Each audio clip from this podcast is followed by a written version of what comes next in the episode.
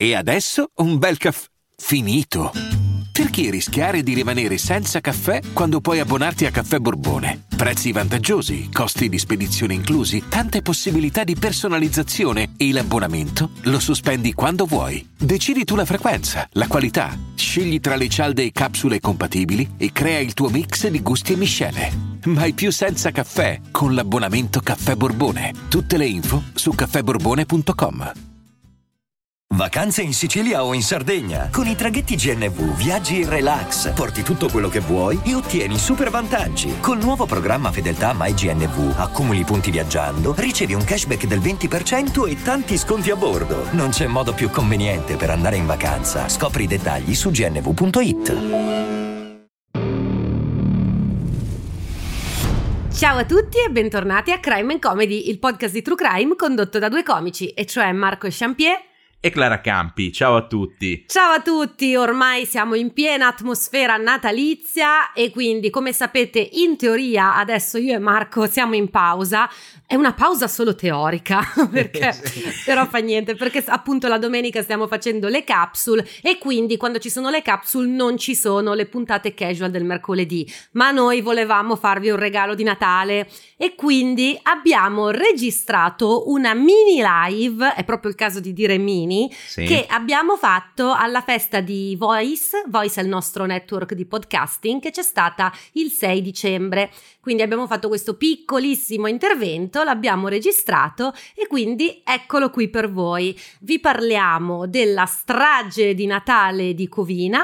Se questo caso vi interessa particolarmente, vi informiamo che su Patreon è disponibile anche una puntata molto più approfondita su questo caso, condotta da Marco. Era sì. La puntata Patreon di Natale dell'anno scorso.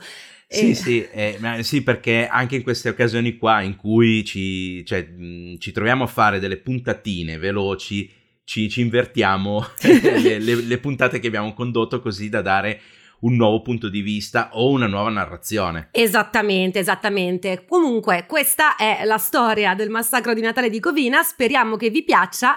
Buon Natale e noi vi diamo appuntamento proprio il giorno di Natale per, la, per il nostro Christmas special, perché noi non vi lasciamo soli nemmeno la domenica di Natale. No, esatto, esatto. E per farvi ovviamente gli auguri di Natale. Perfetto, godetevi la live.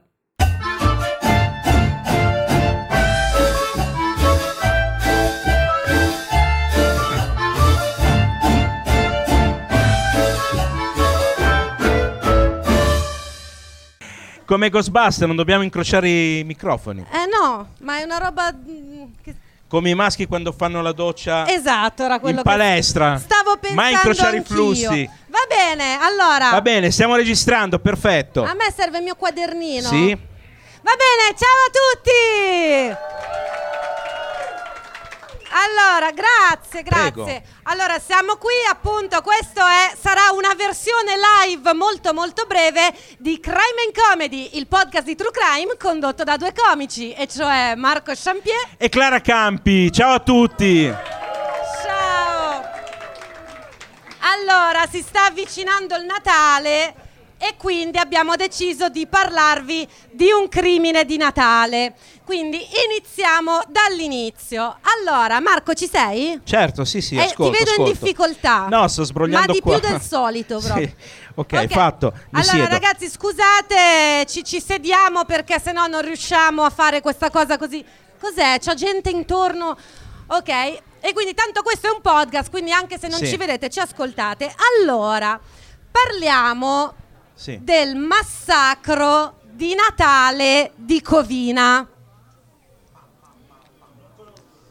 Uno ha detto non conosco, ma non ce ne frega un cazzo. Allora, Ma è logico, cioè, è logico che non lo conoscete. Ma veni- Tu non lo conosci. Ragazzi, portiamo fuori. Sì. Portiamo fuori sta gente. Via, via. No, vabbè, vabbè, siamo qua apposta per spiegarti cosa è successo. Allora, è la vigilia di Natale del 2008 Sì. e ci troviamo a Covina, che come tutti voi sapete è in California. In Italia diremmo in provincia di Los Angeles, però loro non usano questa terminologia. Ok. Comunque, la famiglia Ortega sta festeggiando la vigilia a casa dei nonni. I nonni sono Al- Al- Alice e José Ortega.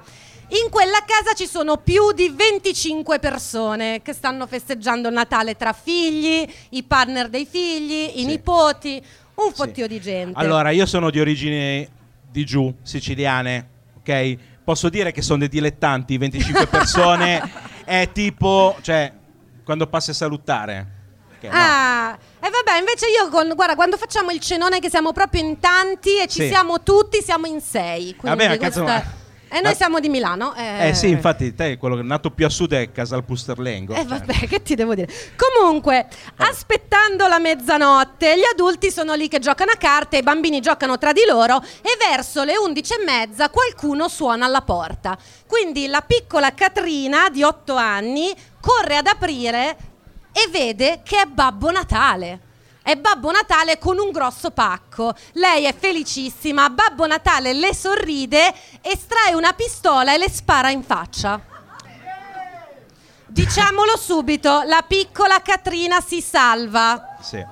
Perché la pistola era di piccolo calibro e la prenderà nella guancia e non le rimarrà nemmeno la cicatrice. Quindi questo lo diciamo subito perché partire con la bambina che le sparano in faccia non è proprio la Sì, cosa più sì. natalizia, no? infatti. Partire con la bambina che le sparano in faccia e sopravvive, mm, Eh, vabbè. ecco- neanche questo è tanto natalizio, per come la vedo io. Vabbè, Però- è meglio che se moriva. Sì, sì. Vabbè, chi se ne frega, andiamo avanti, sti cazzi. Allora, eh, a quel punto però spara alla bambina, ma poi non si ferma lì, inizia ad aprire il fuoco su tutti gli adulti presenti. E tra il panico, il fuggi-fuggi generale, ad un certo punto Babbo Natale è contento di aver sparato ad abbastanza persone e apre il grosso regalo che ha con sé, che è... Un lanciafiamme, una bombola di acetilene con, eh, con- con- con- modificata in lanciafiamme Sì. artigianale. È un lanciafiamme fatto in casa, no? Sì. Tipo quelle cose che vi fa vedere Mucciaccia come fare, con- sì. con le forbici arrotondate. Comunque si mette effettivamente a sparare fuoco, quindi dà fuoco a tutta la casa e poi scappa. Ovviamente i vicini chiamano i soccorsi perché la casa è completamente avvolta dalle fiamme. Assolutamente. Quindi chiamano i soccorsi e che arrivano subito dopo e pensate che ci vorranno 80 vigili del fuoco che impiegheranno ore per spegnere questo terribile incendio. Pensate come sono addestrati i vigili del fuoco a Covina, Los Angeles, cioè malissimo. Che tra Cioè, l'altro- 80. E vabbè che tra l'altro è un posto dove c'è un incendio tipo ogni giorno. Sì, perché- infa- infatti, Però, infatti. Comunque, no, adesso a parte gli scherzi, allora la piccola Katrina si è, sal- si è salvata, ma nove persone hanno perso la vita per via di Babbo Natale con lanciafiamme. Qualche ora dopo ci spostiamo a 50 km di distanza. Arriva un'altra chiamata ai soccorsi. Questa volta a fare la chiamata è un certo Brett Pardo. Lui è tornato a casa dal cenone di Natale che aveva fatto da amici e si è trovato una scena strana perché si è trovato il cadavere di suo fratello sul suo divano. Notare che suo fratello non abitava a casa sua, quindi lui arriva a casa e trova il cadavere del fratello. Allora chiama i soccorsi e notano che il fratello che si chiama Bruce, Sì, ricordatevi Bruce, sembra essersi sparato in testa. sì. In più il corpo è pieno di bruciature. Sì, è pieno di ustioni. Di ustioni, certo. Allora, adesso è inutile che facciamo la suspense. Bruce era imparentato con gli Ortega perché era l'ex marito di Silvia Ortega. Ma diciamo due cose su Bruce. Sì, Questo diciamo- cadavere sul divano del fratello. Mi piace il pubblico che si filma a vicenda. mi sembra giusto, mi sembra giusto. Allora, Bruce Aspetta, ma che, che tipo di perversione è questa? Ma tra l'altro, cioè, a 5 cm di distanza, così. sì. ah, ok. È normale. Vabbè, ascolta, sono i nostri follower, quindi Sì, lo sappiamo come sono. Allora, Bruce era Bruce Pardo, nato nel 63, era un ingegnere informatico. Ora, questa è una versione, è una pillolina di crime and comedy, Sì. non vi starò a fare tutta la sua vita. Vi dico solo che appunto era un ingegnere informatico e da giovane, quando aveva circa 24 anni, inizia una relazione con una certa Delilah. Mm. Quindi Delilah dice Bruce ma ci sposiamo? E lui dice ma certo, organizza il matrimonio. Lei organizza il matrimonio, paga tutto lei, arriva il giorno del matrimonio, va verso, sta aspettando che arrivi lo sposo, lui non si presenta. Dove era andato? Era andato in vacanza a Palm Springs con i soldi che dovevano essere del viaggio di nozze. Ma è andato da solo. Sì. E l'ha abbandonata lì. Sì, ma non solo del viaggio di nozze, di tutto il matrimonio, perché lei Sì. gli dava gli assegni e lui doveva andare a pagare il rinfresco, i fiori, quelle cose lì. In realtà andava all'agenzia di viaggi e diceva: Questi qui mi faccio una settimana in più, con questi qui. È andato poi a Ma secondo me, comunque, Bruce Pardo è un genio. Cioè, se avesse avuto un gatto e l'avesse chiamato Gatto Pardo, sarebbe stato veramente il mio No, idolo. vabbè, No, Gatto. Pardo. La ritiro. Ritira, la, La ritiro. ritiro. Comunque, ma questo vi- io vi do solo delle chicche per farvi capire che Sì. persona è. Un'altra chicca, nel 2001 invece si mette con un'altra donna, Elena, e insieme hanno un figlio. L'anno successivo Bruce è a casa con il bambino. Il bambino a questo punto ha poco più di un anno, ha 13 mesi Sì. per l'esattezza. E Bruce invece di guardare il bambino, perché a 13 mesi uno ormai è grande, no? Eh, Non c'è bisogno che ti sorveglio tutto il tempo. Bruce è lì che beve birra e guarda la televisione. Il bambino esce in giardino e cade nella piscina. Sì. Come fanno i bambini di un anno che cercano di suicidarsi in continuazione. Sì. Quindi tu dovresti guardarli. E Bruce non non l'ha guardato. Quindi il bambino purtroppo è nella piscina. Quando lui se ne accorge, lo salva. Il bambino respira ancora, ma ha perso troppo ossigeno. Sì. Quindi verrà portato in ospedale e rimarrà paraplegico. Para- come si dice quella parola?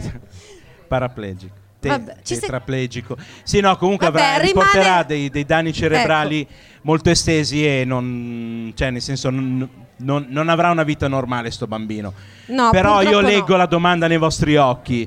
È come cazzo è possibile che uno come Bruce Pardo avesse una piscina? Cioè, no, eh, ma cioè, era quella che- di Elena. Ah, giusto, Quindi giusto. Era così, era così. Lui tutto quello che ha è pagato da altre. No, vabbè, ma lui comunque faceva l'ingegnere, eh. Sì. poi lo licenziavano perché faceva le magagne sul lavoro, ma non c'è tempo di entrare nei dettagli. Comunque, a questo punto Matthew, questo bambino, è rimasto paralizzato. Che cosa fa Bruce? Se ne va. Se ne va, non rivedrà mai più il bambino e non verserà mai il mantenimento. Nel 2006 incontra Silvia Ortega e si sposano. Quindi questo è il primo matrimonio vero di Bruce, ma è il terzo per Silvia. Silvia Sì. aveva quest'usanza che quando conosceva un uomo lo sposava. Quindi questo Sì, sì, sì. è Tra l'altro tutte persone giuste. Ma guarda, veramente aveva un occhio. Comunque, quando nel 2008 lei scopre che Bruce aveva un figlio che per colpa sua era rimasto paralizzato e lui in più non lo vedeva mai, non versava il mantenimento, ma lo dichiarava quando, quando doveva versare le tasse, lo dichiarava per farsi fare le esenzioni. Quindi quando Sil- una personcina perfetta. Quando Silvia scopre queste cose, lo molla. Ecco, diciamo che Bruce Sì. non la prende benissimo. Ok. Un'altra cosa che gli sta sulle balle a Bruce è che quando fanno il processo per il divorzio si presenta anche la madre di Bruce che testimonia in favore di Silvia. Dice, mio figlio è talmente tanto una testa di cazzo. Sì, sì, esatto. c'ha ra- non, non so che cosa è successo, ma c'ha ragione lei. Cioè, uno- ma pensate che, che tipo di persona può essere uno che spinge la suocera a dare ragione alla nuora? Cioè, proprio. Incredibile. Comunque, viene deciso che Bruce deve versare a Silvia 1700 dollari al mese per il mantenimento, cosa che non farà mai. Mai. Ma d'altronde non li versava al figlio, li deve versare a questa che è stato sposato un anno. Eh, no, Chiaramente no. Allora, arriva giugno. A giugno Bruce esce e compra una pistola. Ad agosto esce e compra una pistola. A settembre ne compra un'altra. E a, a ottobre un'altra, a novembre un'altra. Perché ne compra una al mese? Perché in California c'è una legge che ti dice che puoi comprare al massimo una pistola al mese. È una legge equa, mi sembra. Perché di più è pericoloso.